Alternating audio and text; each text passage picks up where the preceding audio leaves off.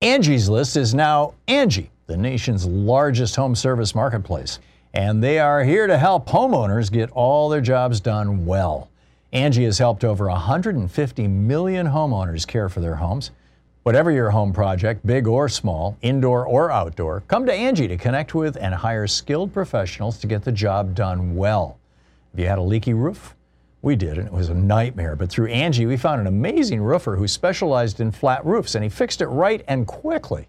Angie can help you find the best price for your project. Angie lets you request and compare quotes from multiple pros in just a few taps, or book services at an upfront price based on local data. Angie has cost guides that tell you what others have paid for similar projects, both nationally and in your area. Get started at Angie.com. That's A N G I. Or download the app today. The app and website are both free to use. That's Angie.com. Okay, it's time to commit. 2024 is the year for prioritizing yourself.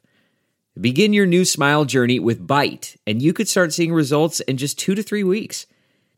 Just order your at home impression kit today for only $14.95 at Byte.com. Byte clear liners are doctor directed and delivered to your door. Treatment costs thousands less than braces, plus, they offer financing options, accept eligible insurance, and you could pay with your HSA, FSA. Get 80% off your impression kit when you use code WONDERY at Byte.com. That's B-Y-T-E dot com. Start your confidence journey today with Byte.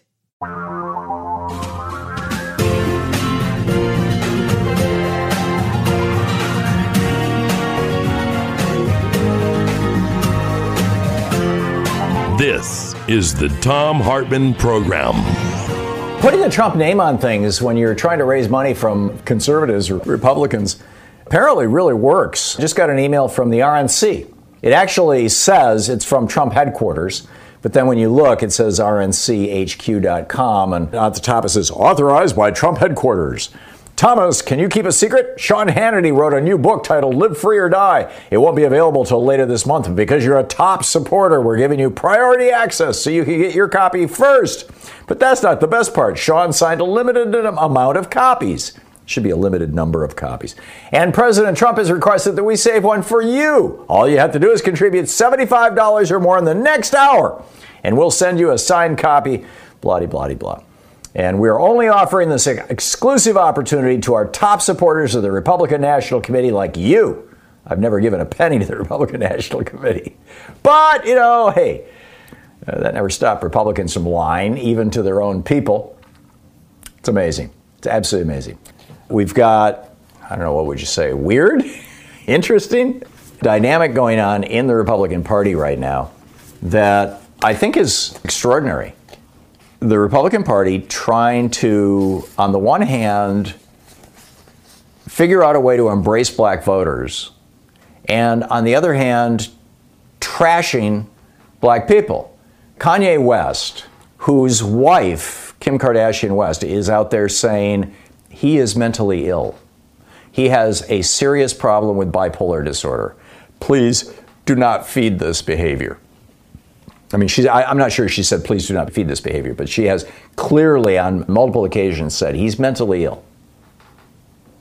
And all you have to do is watch his behavior over the last year or so to see that, you know, this is a guy, he's the classic brilliant artist, right? I mean, you know, it's like Van Gogh was almost certainly suffering from either schizophrenia or bipolar disorder and ended up cutting off his own ear as a consequence of it. The tortured artist, the artist who is struggling with mental health and mental illness, but out of that mental illness, every now and then come just absolute sparks of brilliance. That's Kanye West. As a performer, as an artist, he's brilliant. But apparently, some piece of that brilliance, that creativity, is coming out of or associated with his mental illness. Or maybe not. Maybe he's just, you know, a good artist who also happens to be mentally ill. But whatever the case may be, the Republican Party and the Trump administration want to exploit this guy and his struggle to try to win the election, to try to try to keep, you know, Trump in the White House. And my question is, really? Do the Republicans really think that African Americans in the United States will vote for any old person, even somebody who is mentally ill running for president of the United States, just because their skin is black or dark. Do they really think that? Apparently they do. And what does this say about how Republicans regard African Americans or people of color more broadly? This is from today's New York Times. No, actually, it was yesterday's by uh, Danny Hakim and Maggie Haberman. The headline Republicans aid Kanye West's bid to get on the 2020 ballot. They write The effort to get Kanye West on the ballot as a third party candidate in several states is increasingly looking like an operation run by President Trump's allies and Republican activists that is aimed at diverting votes from Joe Biden. Now, this is, this is a process known as uh, rat effing, right? Rat bleeping. You, you know how to fill in the word. And um, this was something that Roger Stone was promoting very aggressively back during the Nixon years. Um, part of the, this is how they took down Ed Muskie. Richard Nixon in the 1972 election knew that he could beat George McGovern, but he also knew that Ed, Ed, Edmund Muskie, Ed Muskie, the senator from Maine, would beat Nixon. I mean, this, this is the polls just clearly showed this. So they sent Chuck Colson and a bunch of other guys up to Maine to, to mess with Monk, Muskie's head. And, uh, you know, according to some reports, give him LSD. And he ended up, you know, standing in the back of a pickup truck crying about his wife. And they took down Ed Muskie so that they could run against George McGovern and have a blowout victory. Well, this was apparently something Roger Stone had something to do with or engineered, and now they think that they're going to do the same thing. Lane Ruhland, a, a lawyer who worked for the Trump campaign, dropped off signatures in Wisconsin uh, day before yesterday. The Milwaukee Sentinel Journal said at least five other people connected to Mr. West's Wisconsin bid are active in the Republican Party or are Trump supporters. Um, uh, other people active in the party are connected to Mr. West, West's candidacy. One operative, Mark Jacoby, is an executive, or Jacoby, is an executive at a company called Let the Voters Decide, which has been collecting signatures for the West campaign in Ohio, West Virginia, and Arkansas. And then Rudy Giuliani goes on Fox News. And I believe it was this morning. It was on Fox and Friends. And he says, you know who knows America? You know who knows the best? African Americans. I've actually had them tell me, why aren't they classified as a terrorist group? He's talking about Black Lives Matter. Just because they're black and nobody can say it? These are killers. These are people who hate white people. Yeah. Rudy Giuliani went on Fox and Friends this morning and said people who support Black Lives Matter hate white people. He said, We're either going to remain a free enterprise country or we're going to become some kind of socialist country that Black Lives Matter and Antifa wants. Biden has agreed with it, and he's too weak to oppose it.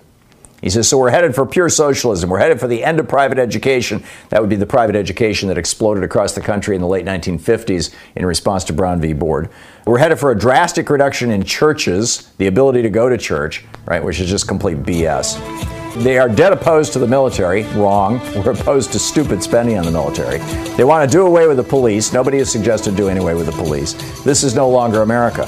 Yeah, with people like Rudy Giuliani saying this, he said Black Lives Matter and similar groups, quote, are literally trying to overthrow our way of life with a phony election. Our way of life? Oh, yeah, I get it. Rudy means white people's way of life like a way of life supported by keeping black people down. Is that what he's talking about?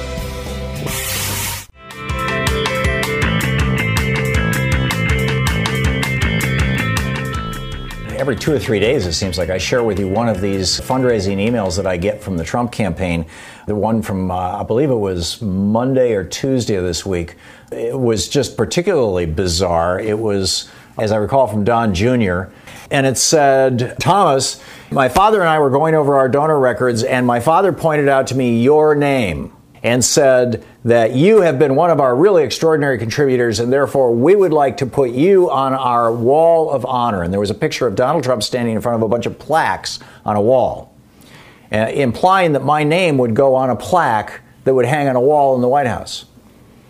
And it's like, yeah, I gave $5 back in 2015 to get on the list. It's like, what?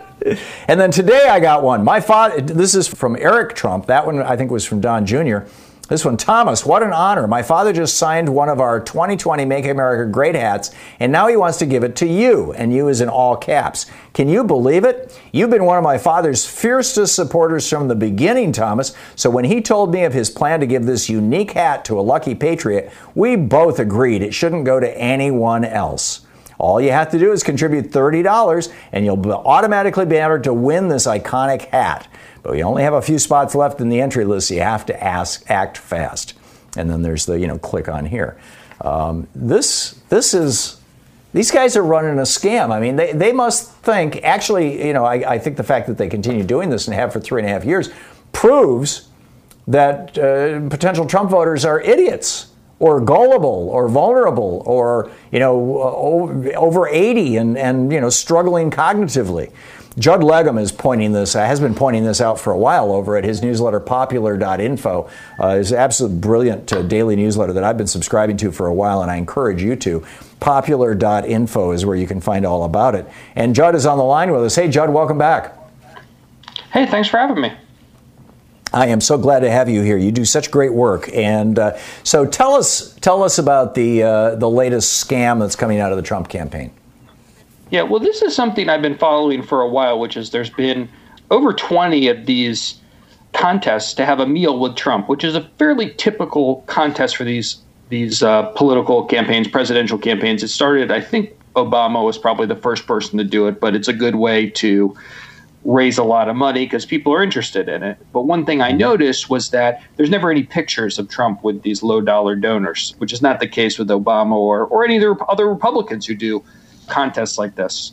So I actually noticed there was a contest that was going on this week to have dinner with Trump in New York, in Southampton, New York. And he actually will be there for a fundraiser. But when you dig into this, there was over $100,000 in Facebook ads that were placed this week by the Trump campaign. And it was targeting states where you cannot travel to New York without quarantining for 14 days.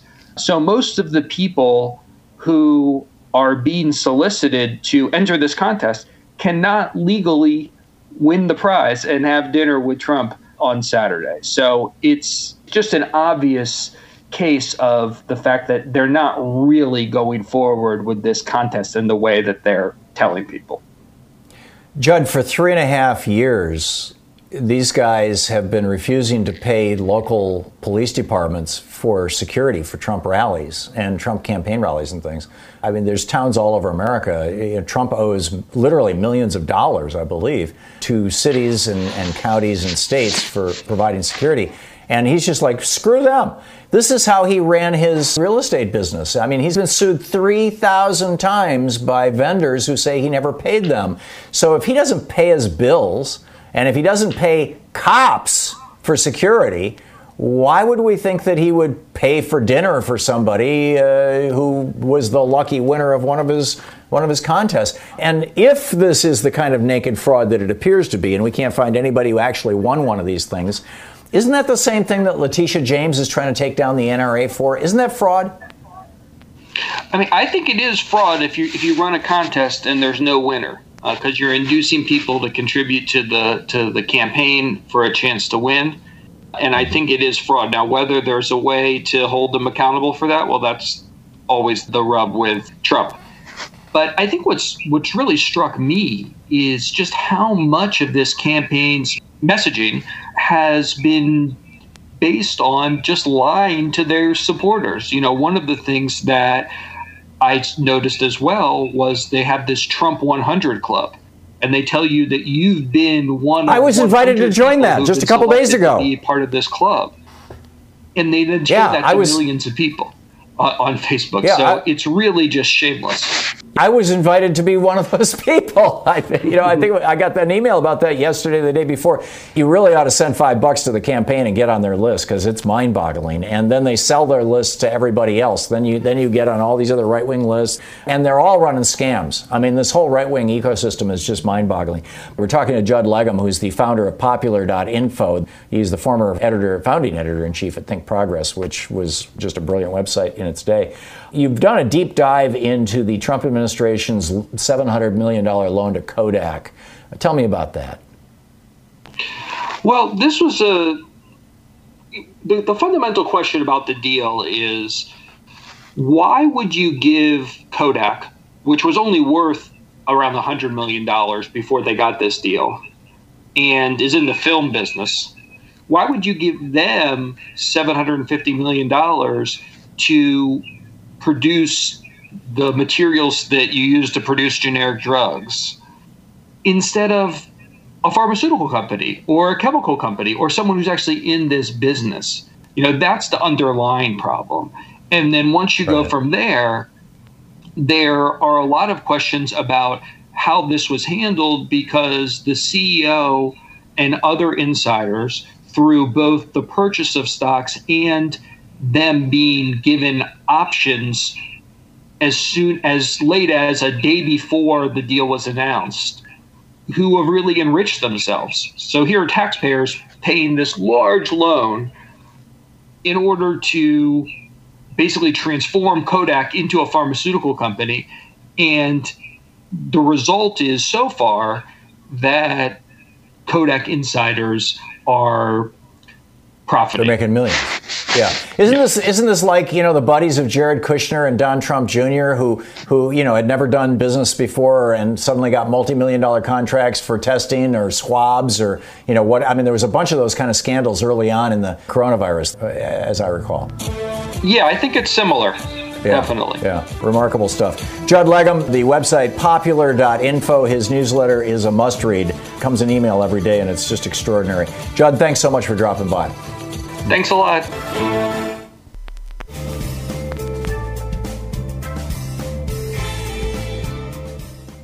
Steve in New Boston, Michigan. Hey, Steve, what's up?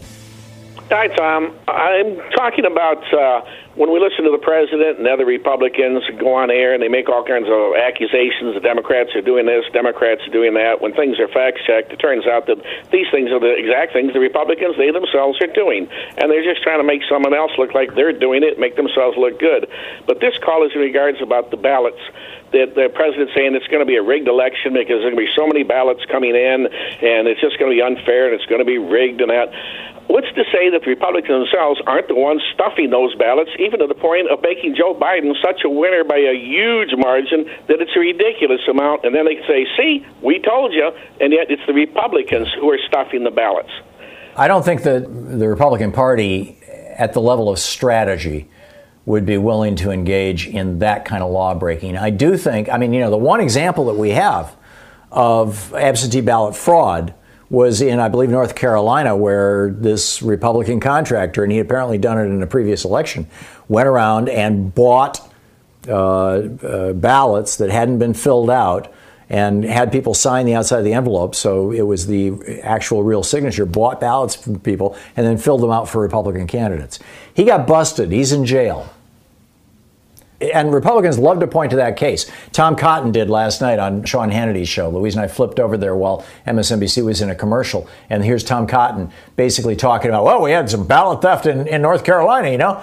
Well, yeah, that guy's in jail, number one. And number two, if you're going to use that logic, if you're going to say because somebody committed a crime, we should outlaw making it possible to commit that crime, it's sort of like saying people shoplift, so let's shut all the stores.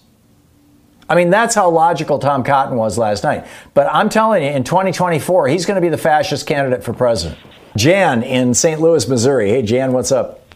I listen to Republican stations once in a while just to see what they're up to. A couple weeks ago, they were talking about how the Christian evangelical megachurches are doing a nationwide get out the vote for Trump.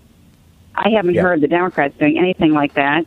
It seems like they could do that with a lot of Democratic leaning churches such as the black churches and any other church that would be swayed towards Biden. So I'm wondering why they haven't thought of doing that if they're trying to get. Because they are respecting the rule of law.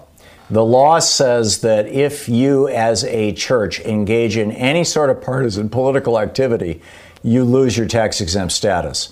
And so the, the progressive churches, um, the black churches, by and large, have not politics. They will, you know, they'll, they'll do things like get out the vote or souls to the polls, things like that. But those are not overtly partisan.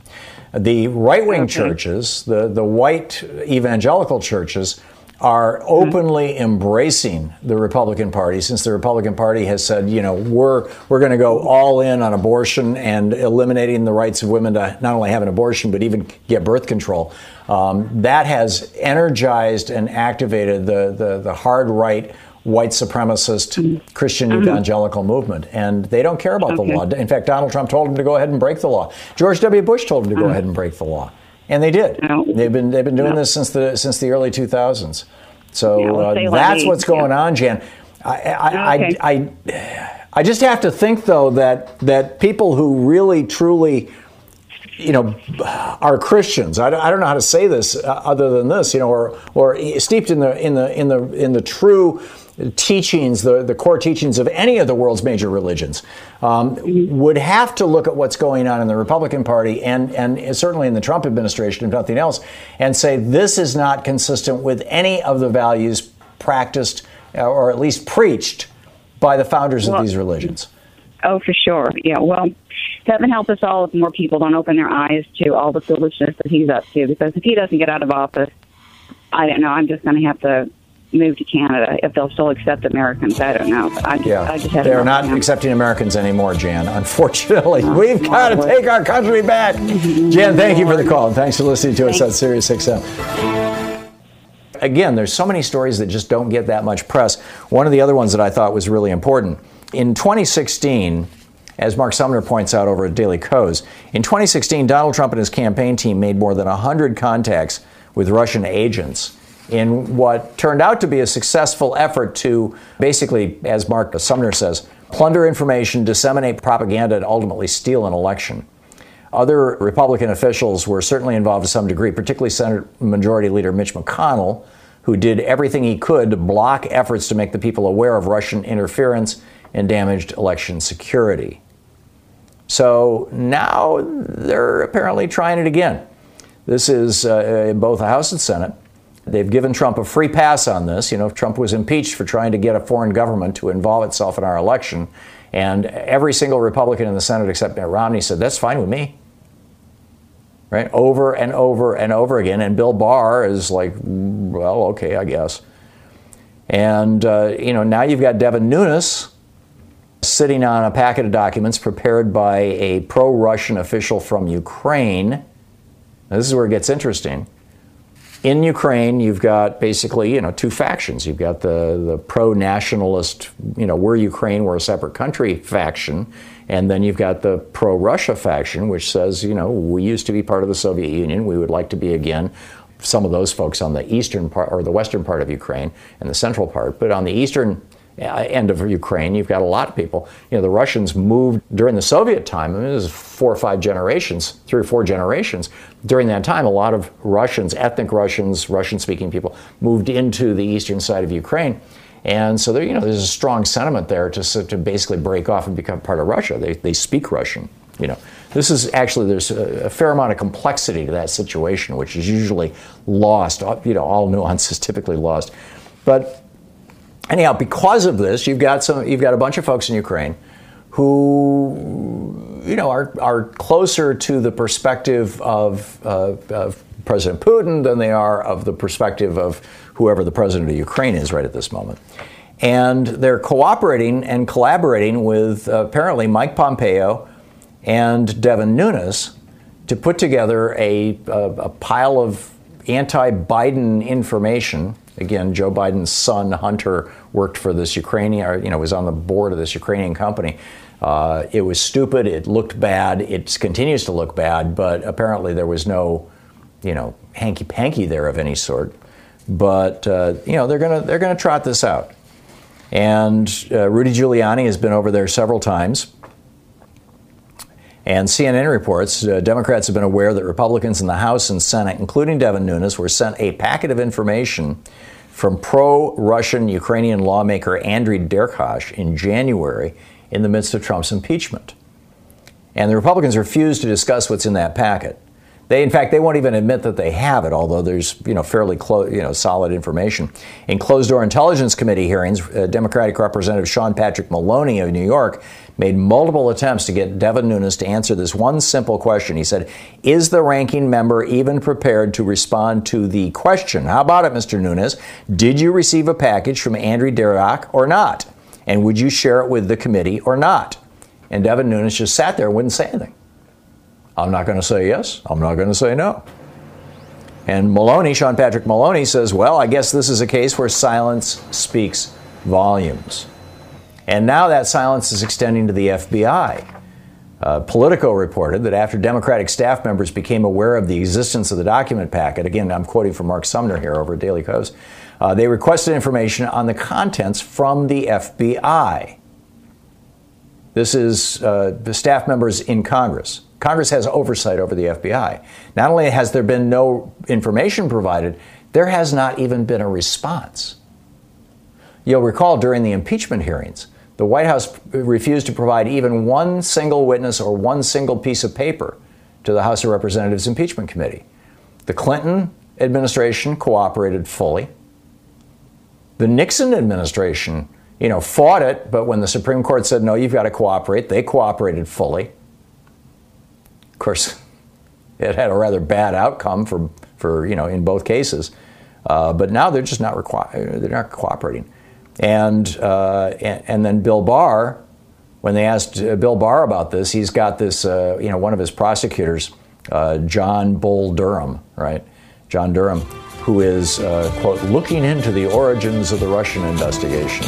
They asked Barr about that, and he's I'm not going to tell you anything, basically. Eliot Engel has uh, issued a subpoena to another Republican who knows about what's going on, Mike Pompeo, our Secretary of State. And Pompeo is saying, I'm not going to answer your subpoena. This is insane. Delve into the shadows of the mind with Sleeping Dogs, a gripping murder mystery starring Academy Award winner Russell Crowe. Now available on digital. Crowe portrays an ex homicide detective unraveling a brutal murder he can't recall.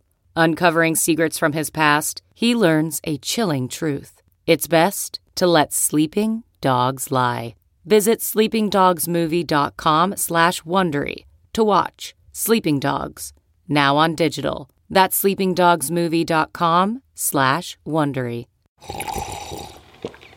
That's not just the sound of that first sip of Morning Joe. It's the sound of someone shopping for a car on Carvana from the comfort of home. That's a good blend. It's time to take it easy, like answering some easy questions to get pre qualified for a car in minutes. Talk about starting the morning right. Just like customizing your terms so your car fits your budget. Mm-mm-mm. Visit Carvana.com or download the app to experience car shopping the way it should be convenient, comfortable. Ah. CarMax is putting peace of mind back in car shopping by putting you in the driver's seat to find a ride that's right for you. Because at CarMax, we believe you shouldn't just settle for a car, you should love your car. That's why every car we sell is CarMax certified quality so you can be sure with upfront pricing that's the same for every customer. So don't settle. Find love at first drive and start shopping now at CarMax.com. CarMax, the way car buying should be. Okay, picture this. It's Friday afternoon when a thought hits you. I can spend another weekend doing the same old whatever, or I can hop into my all new Hyundai Santa Fe and hit the road. With available HTRAC, all wheel drive, and three row seating, my whole family can head deep into the wild. Conquer the weekend in the all new Hyundai Santa Fe. Visit HyundaiUSA.com or call 562 for more details. Hyundai, there's joy in every journey. Okay, picture this. It's Friday afternoon when a thought hits you. I can spend another weekend doing the same old whatever, or I can hop into my all new Hyundai Santa Fe and hit the road.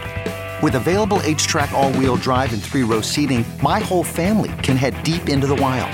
Conquer the weekend in the all new Hyundai Santa Fe. Visit HyundaiUSA.com or call 562 for more details. Hyundai, there's joy in every journey. You're listening to Thom Hartmann. Rosemary in Fort Lauderdale, Florida. Hey, Rosemary, what's up? Hi, I just wanted to say that we have our local elections coming up on the 18th of August, and I was just a little Uh-huh. concerned because the mail-in ballot you have to sign the outside with you know dated and sign it. Should I be concerned Mhm. about that? And also, there's an option for your phone number and your email address, and I just didn't know Right. if that's something that I should be concerned about. Why is that not inside the envelope? Why is it on the outside? It's on the outside. So the envelope. uh, This, these are anti-fraud measures, Rosemary. Regardless of what Trump says, it's damn near impossible to fake a mail-in ballot, and for the reason that you just described. Louise and I just a week ago or two weeks ago voted in our local Loma County election, and you know, same deal. On the outside of the envelope, it basically it's got a barcode or it's got a return address printed on it that identifies you. When your ballot is received at the Secretary of State's office, they will do what they would do if you were to walk up in a polling station, which is they look up your name and address, they make sure that you're a registered voter, a legally registered voter, and then they look in their records at the signature that you signed when you registered to vote. And if that signature matches the signature on the outside of the envelope, then and only then they open the envelope, pull out the ballot, and put it in the box for processing. So that's the anti-fraud measure that you're describing. But yeah, this is Okay. this is biometrics. This you- you're welcome, Rosemary. Thank you. I mean, this is this is the thing. This is what has has bothered me about the whole Republican voter ID thing from the beginning, and it just really troubles me that there hasn't been more pushback about this in the media. The simple reality: the, the Republicans say people who aren't qualified to vote. You know, legally, they, they're illegal immigrants, the Republican phrase, undocumented people in this country or they're uh, ex-felons, you know, but they're they're not they can't legally vote. They are uh, they are showing up at polling places and uh, trying to vote anyway. And so we've got to require ID. We've got to require photo ID issued by a government agency so that we know that those people actually, you know, discourage people who can't legally vote from voting. Well, first of all, people who can't legally vote don't generally want to vote particularly given that in most states it can land you in jail for up to 15 years. Uh, typically, it's two to five years. So, you know, people don't want to do this, the, you know, commit this kind of crime in the first place. But the second thing is that we have had forever, I, at least throughout my whole entire lifetime, a biometric system for determining whether somebody is who they say they are.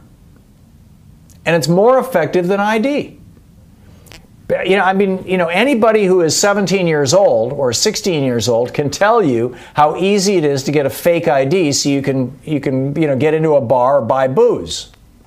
Anybody can tell you that. And all of us who are older than 18, 17 or 18 remember how easy it was. But it, you know what's not easy? What's not easy is faking somebody's autograph. That's actually really difficult it's a lot harder than getting a phony ID.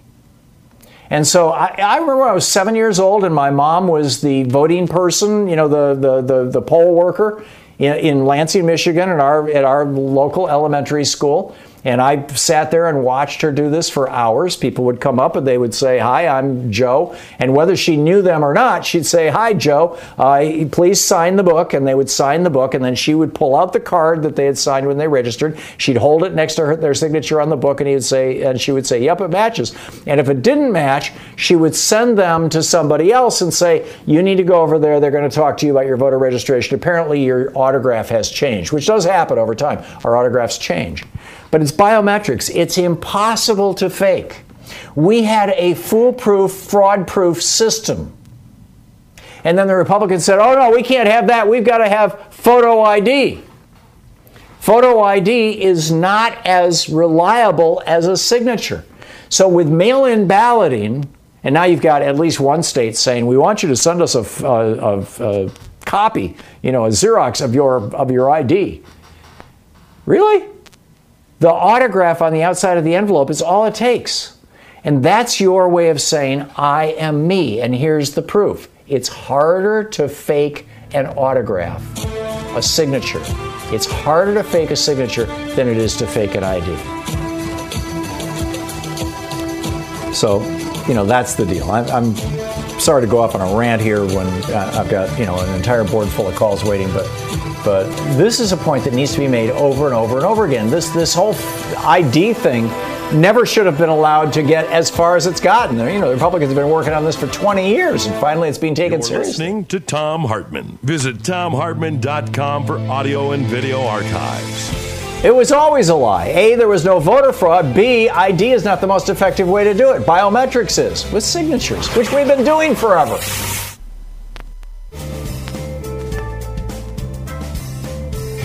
Laura in Everett, Washington. Hey, Laura, what's on your mind today?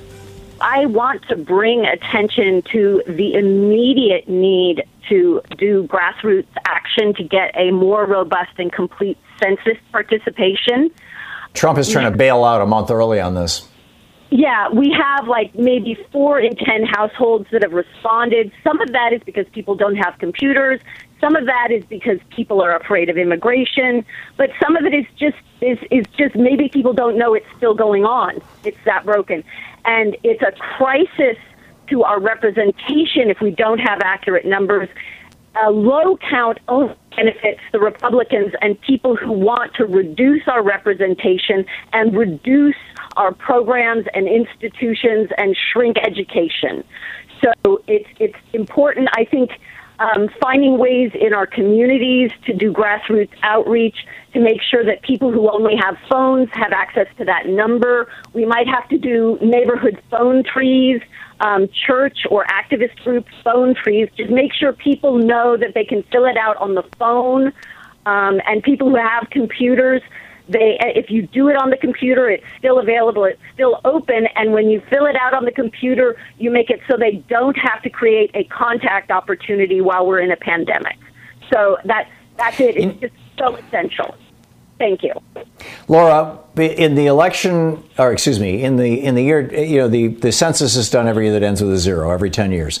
And in 2010, in 2000, in 2010 it was Obama, 2000 it was Bill Clinton was president, and in uh, 1990 George Herbert Walker Bush was president. I don't remember the census of 1980 or 1970. I don't have a specific memory of them. But those last three, I remember the time of the census. And what I remember about it is that advertising on television was ubiquitous. There were constant ads saying, here's how to fill out your census when a census worker comes calling. I remember, and I don't remember which one it's from, but I remember ads where it actually had the census worker coming to the door and smiling and all on TV. And I haven't seen a single one of those ads, and I live in a blue state. I'm wondering if the federal government is running those ads this this year, only only running them in red states. Have you seen ads like that at all in Washington State, a blue state? Well, here's the thing is that I think the big difference between the last census and now is that media shift where everything went from TV stations to digital and it really caused hmm. a lot of the divide in access to information.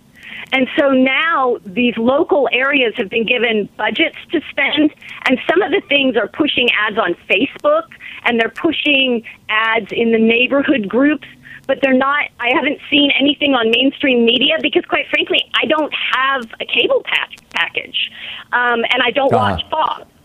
So you'd have to ask some people who have a cable package and watch Fox, or ask how. I wonder if those ads are running on Fox, or if They they're running on Sinclair stations or something. Yeah, the, the bottom line is local areas have budgets to spend on it, and I would imagine that Republicans who want to continue to push their numbers in Republican areas are pushing extra money into it. And I would guess so. I, I just don't know. If anybody listening or watching knows about that, please give us a shout. Laura, thank you for the call. Your, your, your points are very well made. Andy in Newport News, Virginia. Hey, Andy, what's up? Hi, Tom. I got a real simple question. We do everything online. Why can't we vote online? You know, it's a reasonable question in the context of being able to bank online, right? I mean, you know, I right. if I can deposit a check from home and send money from home, I haven't interacted with my bank physically more than once or twice in the last couple of years. If we can do that and you know, with safety and security, and of course, if anybody's going to go after anything, they're going to go after money, you know, long before they go after your vote. Then why can't we vote? That you know, and, and that's a strong argument, and it's a, a very reasonable question. The other side, the, the, the folks who are very skeptical about online voting, and put me in that category, by the way, are concerned that number one, industrial strength hacking, the kind of hacking that a country can do, could take down a bank and probably fairly easily. I mean, we took down Iran's nuclear system. We, we made their centrifuges spin backwards and break. So the problem in that regard with online voting is that uh, you know, yeah, you may be able to stop the garden variety criminal or the garden variety, you know, guy who's trying to break into your bank. And the penalties for bank robbery, by the way, are much, much higher than the penalties for interfering with the vote. The disincentive is much greater. So, number one, I would say that, you know, I would have a concern about industrial strength international hackers, foreign governments. And number two are the sophistication of the computing systems of our government are way behind where they should be. You've got unemployment websites, probably a third of the states, the, certainly all the red states, that are still being run on computers that are running, you know, Fortran and BASIC and stuff. I mean, they can't keep up with the demand. They're, they're 20, 30 year old computer systems. Banks can afford that kind of security because they're making piles of money. But ever since the Reagan tax cuts and Ronald Reagan's war against America with Reaganomics, our entire infrastructure, from our schools to our hospitals to our highways to our airports, everything, our bridges, our water systems, our sewer systems, everything has been, by and large, with the single exception of local wealthy communities that can fund themselves, has been falling apart and that includes the government infrastructure of computers.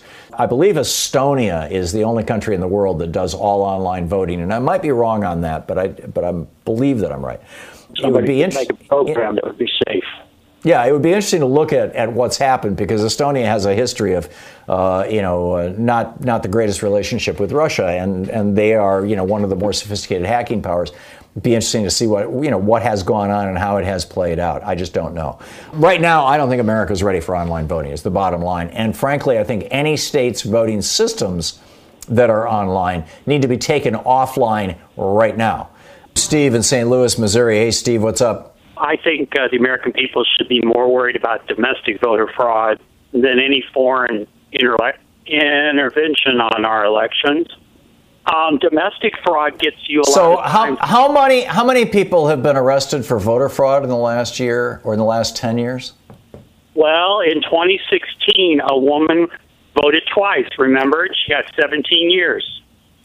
Right. So we had one person arrested out of what a billion votes cast over the last 10 years. That's correct. But what I'm referring so to. So why should we be worried about this? Well, I'm more worried about the gerrymandering of the southern states. That right there is fraud every time the election happens. Oh, so you're talking you're not talking about voter fraud, you're talking about election fraud. Well, yeah, but that's part of your vote is the election. No, but voter fraud is where individual voters commit crimes. Election fraud is where political parties or states or systems commit crimes. And election fraud has been happening right in front of our eyes at the level of literally millions of people every election, where uh, like Brian Kemp throwing, you know, uh, almost a million voters off the rolls, actually more than a million voters off the rolls in Georgia in the in the 2 years leading up to Stacey Abrams uh, to his challenge, you know, by uh, you know, the election between him and Stacey Abrams um, refusing to put 50 50,000 African American voters who Stacey Abrams registered on the polls, on the rolls for that vote. And then she loses by exactly 50,000 votes or 51,000 votes, I think it was.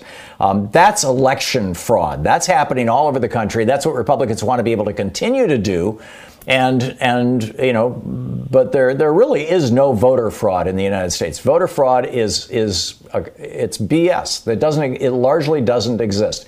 Yes, there have been a few people who are felons who are not allowed to vote who have voted. There have been a couple of people who voted twice. Um, you know, but it, we're talking about a couple of dozen people every year I mean, that, that's just an absolutely meaningless number. It's not going to influence any elections anywhere. So, Steve, I get what you're saying, and I don't disagree, but I think that we need to keep these things in perspective. Tom in Jerusalem, Israel. Hey, Tom, what's up? The book that you have on Putin looks extremely interesting, but I think the only caveat I would have is I think people on the left need to be very, very careful about red baiting because basically we created our own enemy ever since the you know the treaties that ended the Cold War with the Russians, they were told none of the NATO troops are going to come to the Russian borders. Well, guess what? They're there. and I think this is a trap that uh, the left can fall into a lot of times. Anyway, if you could comment on that, I know you got a lot of callers. I appreciate your sure. program. No, very, very uh, my thoughts on that are, are, are, very explicit. It is true that when the wall came down, George Herbert Walker Bush, as I recall, was president. Um, or around that time was negotiating this with with uh, correct me if I'm wrong, uh, if I'm remembering this wrong, with um, oh what's his name, the guy with the birthmark on his forehead. Um, anyhow, uh, you know they were negotiating that, and, yeah, Gorbachev, and and basically the the message was, uh, you know, we will not put NATO troops on Russia's border, and and we've had you know a couple of administrations that have been basically going back on that. On the one hand, on the other hand, you know, when when when the Soviet Union vanished and Russia became Russia, the the uh, with the enthusiastic support of people from both parties in the United States, the Chicago boys, the, the Milton Friedman bunch, went over to Russia and said, "We will show you how to convert a communist economy into a capitalist economy," and and basically they did laissez-faire on steroids, and which is guaranteed to produce not a not a, uh, a, functioning democratic republic, but instead an oligarchy, which is what is what Russia became as a consequence of that. So, uh, and, and, now you've got you know Russia behaving in, in, in at, at, times in ways that are promotive, uh, shall we say, of oligarchy as opposed to democracy, and that has brought brought Russia, in, or at least you know Putin's government, into some conflict with the United States, particularly during the Obama administration. And you know, personally, I would love to see both the United States and Russia pull back from the edge of oligarchy. Russia has stepped over that already. The United States is right on that line, uh, right on the edge of it. And uh, you know, it, it, seems to me that the problem isn't so much anymore red baiting or anything like that, but but the the very real political and uh, economic and, and social uh, problems uh, of massive inequality, income and wealth inequality, that come about as the result of an oligarchic or kleptocratic form of government. Um, and that, okay. you know, and, and, and we have to keep in mind Russia has the second largest arsenal of nuclear weapons in the world. They are not insignificant. They have a much smaller economy than the United States. Their economy is smaller than California, but they are a major military force and a major force in the world and a major, uh, uh, you know, uh, uh technical force, uh, internet force, and things like that. Okay. And uh, I think just just sloganeering this thing and you know villainizing people, mm-hmm. I don't think is a good idea. Oh, this is interesting. Chad Wolf. Chad Wolf is the head of Homeland Security, right? He's our top cop here in the United States right now. He's the acting Secretary of Homeland Security because Trump doesn't think that he could get approval by the Senate. Why? Because he's a lobbyist. We put a lobbyist in charge of the Department of Homeland Security, honest to God. I mean, we've got lobbyists in charge of everything, right? There's a lobbyist, an oil lobbyist in charge of the EPA, a coal lobbyist in charge of Interior, uh, telco, a Verizon lobbyist in charge of the, FA, uh, the FCC. Uh, you, you pick your agency. Odds are there's a lobbyist in charge of it. If it's not a lobbyist, it's somebody who gave you know a couple million dollars to the Donald Trump campaign or to or to Donald Trump. And Chad Wolf is, you know, hey, surprise, surprise, in that category. And so, what happens when lobbyists are put in charge of federal agencies? Federal agencies that spend billions of dollars a day? Well, somehow lots and lots of that money makes its way to those that lobbyists' former clients. And you know, that's very clearly what's going on. Several of Wolf's former clients reaped a total of at least $160 million in contracts from the Department of Homeland Security. This is from uh, uh, Brian Schwartz wrote this for American Bridge to the 21st Century, this group. Um, Kyle Morse, the spokesperson for American Bridge, says Donald Trump and Chad Wolf's flagrant conflicts of interest screw taxpayers while over while rewarding their crony friends and special interests. When voters sent Trump to Washington, they thought he would quote drain the swamp. Right? In reality, he's created a parallel and unparalleled culture of corruption, proving that his, proving that his campaign talking point is nothing more than another in a long line of broken promises. The American people deserve better and will choose to build back a better country on Election Day. Several former lobbying clients of Chad, Wolf, uh, Brian Schatz writes, now the acting Secretary of Homeland Security, have received millions of dollars worth of government contracts while he has held senior positions within the department.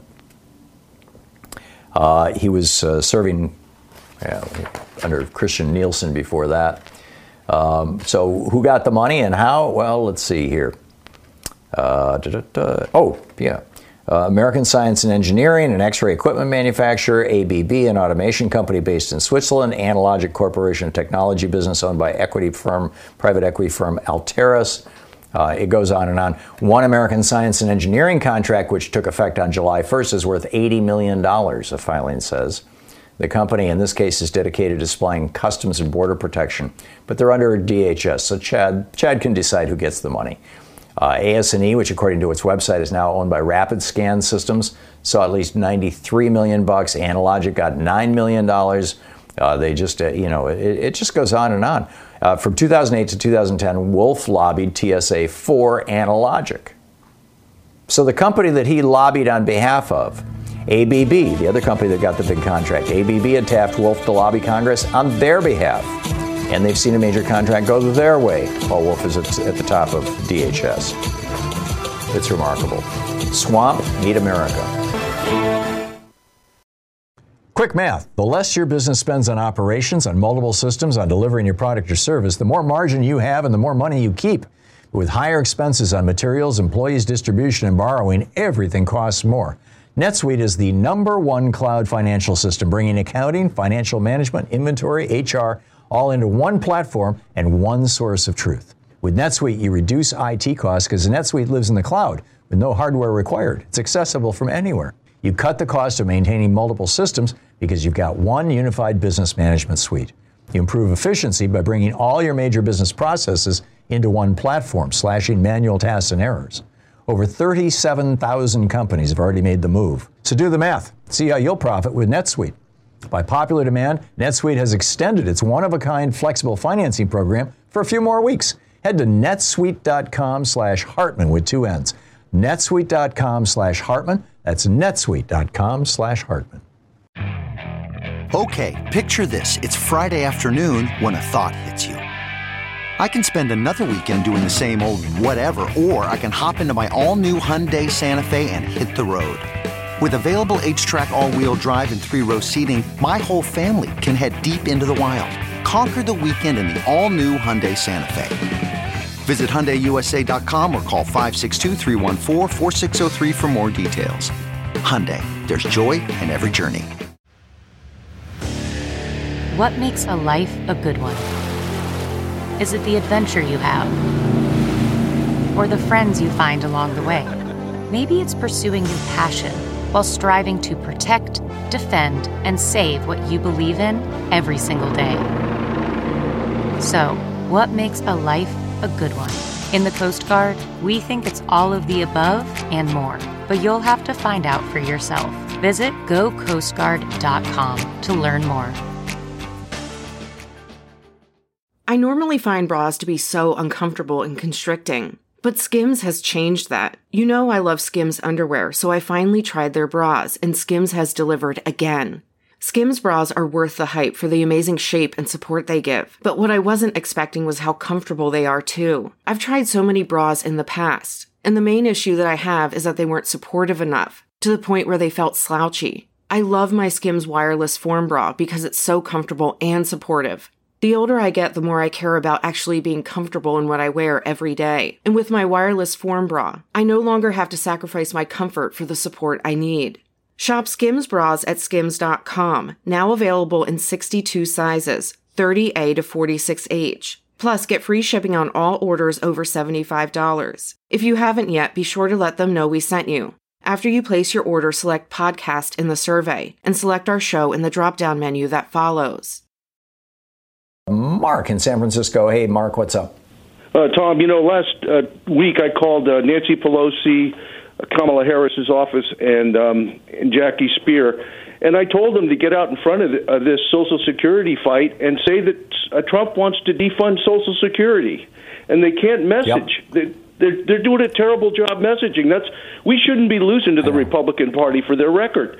We should we win in every election, but they can't message.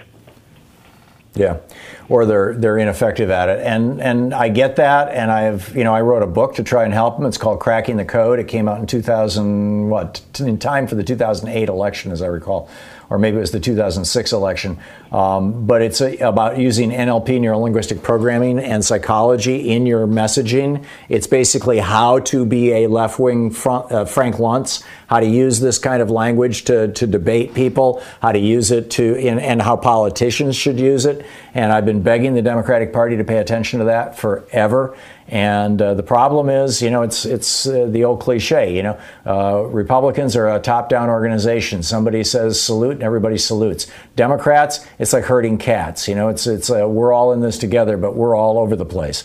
So that's the problem. Mark, you've you've identified a an issue that.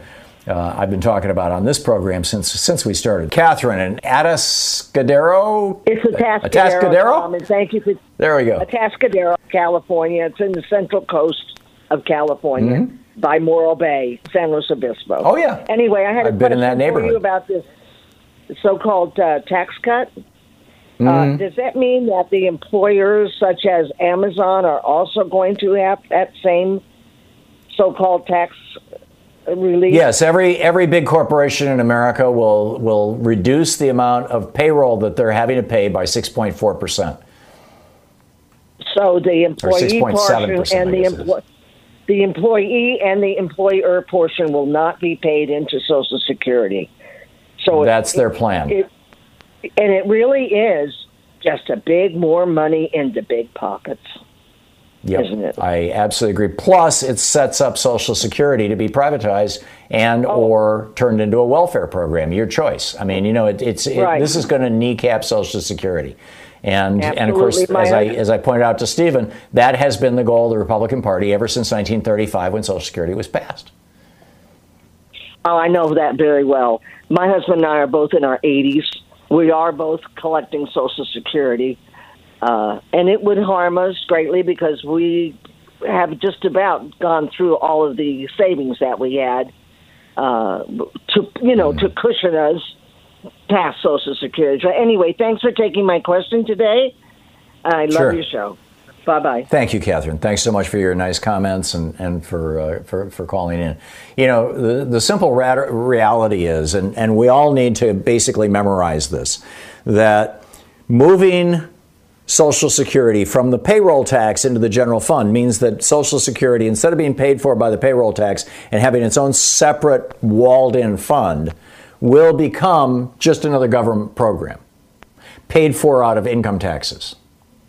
Which means that as the debt as the deficit goes up, they'll say, "Oh, we can't afford that anymore. Let's cut it." It's a trillion dollars a year. It's one of the major government outlays. And so, you know, they will have an excuse to then start cutting Social Security. Well, let's just let's start out by means testing it. Why is Charles Koch getting Social Security? Why would a billionaire get Social Security? Let's cut those people out. And then, you know, six months later, they come back and say, well, why is anybody making over a million getting Social Security? And then a couple of months later, they come back and say, why is anybody making over 100000 a year making, getting? And then pretty soon it's going to be, why is anybody who ever made over $50,000 a year getting Social Security? Maurice in Chicago. Hey, Maurice, what's up? The cost of living is still up, Tom. Indeed, it is. And the rent's too damn high. I know, and you'll never get any argument from anybody when you answer that thing, what's up, like that.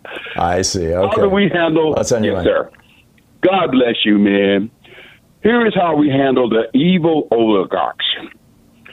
Mm-hmm. We mount a major assault on the major banks. And I'm not talking about a one or two day symbolic protest here, Tom. I'm talking about hitting them hard and hurting them bad.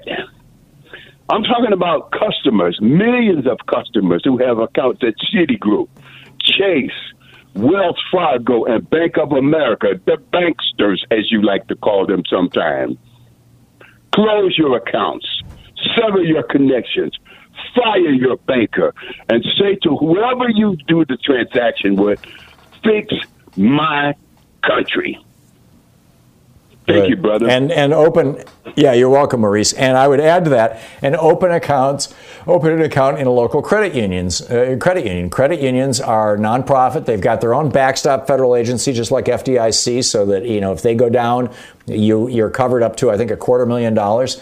And Mm-hmm. uh, you know, you when you put money into a credit union, you become basically a shareholder in that credit union. you can run for office. yes. Yeah, all, all, all the all the uh, positions on the board of directors, they're all elected from people who have money in that credit union. I mean, you you Yep. can actually be, you know get politically active in your credit union. Maurice, brilliant. John in Chattanooga, Tennessee. Hey, John, what's on your mind today? Hi, Tom. Thanks for taking my call. Uh, I live in Chattanooga, Tennessee, and, and down here, you know, TVA, it's Tennessee Valley Authority. There's some huge news going on right now that I think will affect, uh, well, most everybody, but maybe they don't know about it. You know, TVA is a uh, Tell me about it. is a public utility. Is, you know, most people don't know. Maybe maybe they do. TVA is a public utility, and they have board of directors that's appointed by the president and have to be confirmed by the Senate. Well, Trump fired the uh, chairman of the board of directors and the past chairman. And he told the rest of the directors that if they don't fire the CEO, that he would, you know, fire them as well. Now, on the surface, it looks like what he's trying to do is uh, TVA a couple of months ago announced that they were outsourcing the IT department to uh, overseas. Well, that's not a good thing. I understand that. But under that rouge, he's doing this. He's saying because of that. But the real reason, Thom, You think he's setting it up for remember- privatization? Yes, but here's the step he's taken. You- You're correct there, but he's taken these steps to get there. Uh, if you remember a couple of months ago, um, maybe more than that, uh, he he he was upset, had one of his patented Trump fits uh, because uh, the board of directors did not. Uh, they well, they closed Paradise Coal Plant in Kentucky. Now you know that's one of his big promises back in, when he was running that he was going to bring back the coal industry, even though it's got a net loss of coal jobs right now. But they closed that facility up there in Paradise, huge plant there in Paradise. But it was ineffective. It was, uh, you know, just a nasty plant, and it was just going to cost too much to keep running. So TVA made the decision to shut that plant down. Trump was infuriated, and he pledged right then he was going to get back at him. And I think he's well, I know he is. He's using this ruse right here to get rid of those people now, and uh, like I say, get rid of the board. Yeah, this is a pivotal time right now for TVA. Um, like I say, in this region, it's it's huge. It's big news here. Probably not the rest of the place, but uh, uh, it's it's the largest, uh, I believe, the largest public utility in the United States. So, like I say, and he wants to Yeah, it was created by Franklin sure. Roosevelt, as I recall. Yes, yes. Yeah. The, So a big deal. is, That's uh, correct? Yes. John, this is you- you're there in Chattanooga, Tennessee. Is this a large topic of conversation? Is it in the local papers? Are people you know, generally supportive Yes. of Trump or outraged, or you know what's going on? How's it how's it playing out in local politics? Well, the first the first day is headline news. You know, Trump fires board of directors and uh, and the the past director and all this stuff. And, and uh, because of the outsourcing, it said. Well, this morning the, the paper says, "Oh, the workers are buoyed, buoyed by Trump." You know, firing the board of directors. Made happy. It ain't got nothing. It ain't got nothing to do with. It. He could care less about am I uh, outsourcing the IT department. You know as well as I do, Thom, that he's he only does things that's going to help him. He could care less. I mean, look at his golf courses. How many illegal immigrants did he have on these golf courses where he got caught? Yeah, he could care less about that. But he wants to do this other thing, and that's the ruse he's using. Does that make sense to you? Yeah. It makes a lot of sense to me, John. And privatizing anything that's public right now is real high on his agenda, and and the agenda of the of the libertarian billionaires who support him. You know, the Kochs and Mercers and whatnot. John, thank you for the heads up on that. I'll you put it on my radar screen. I'll I'll, I'll look for some stories on it. Thank you, John. And and I wish you well in fighting a good fight. Monica in Colorado Springs. Hey, Monica, what's up? as a critical care nurse, talking about the, all the patients with COVID, I think that I bet the number is 20 to 30 percent higher because young people that lay in bed for a week they don't get tested. But these people on the vent for four weeks, they're going to have a one to two million dollar hospital bill. I think this is going to really push universal health care with the next administration. I was thinking about the murders of our U.S. men in Afghanistan, having two sons in the military myself. And what benefit would that be? Putin probably knows that Trump is going to lose. So this would be one thing that he could do: go in and blast the Taliban, and it would be a positive for him, as he's got not much else going on. Also, Pompeo going around Congress to give weapons to his buddy Saudi Arabia. Yeah, and you were talking about starting another impeachment. It's very fearful to me as a Democrat. China, Ivanka bought voting machines there. Saudi Arabia, and with Putin being able again to go and manipulate our our vote is, is very very fearful to me. Yeah, I'm, I'm concerned about it too, Monica. Um, I also am concerned about Republicans in, in individual states declaring states of emergency and locking down largely Democratic areas so people can't go out to vote. Um, I'm concerned about them uh, refusing to certify the vote and calling for, you know, uh, the 12th Amendment. I mean, there's so many things, so many ways this this this thing could go south and go ugly. Um, uh, I just you know, we cannot be complacent. We cannot be complacent. We can't even be on the edge of complacent.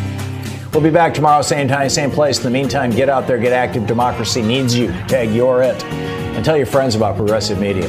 We'll see you tomorrow. Have a great afternoon. Be good to yourself and people around you. You've been listening to Thom Hartmann. For audio and video archives, visit thomhartmann.com.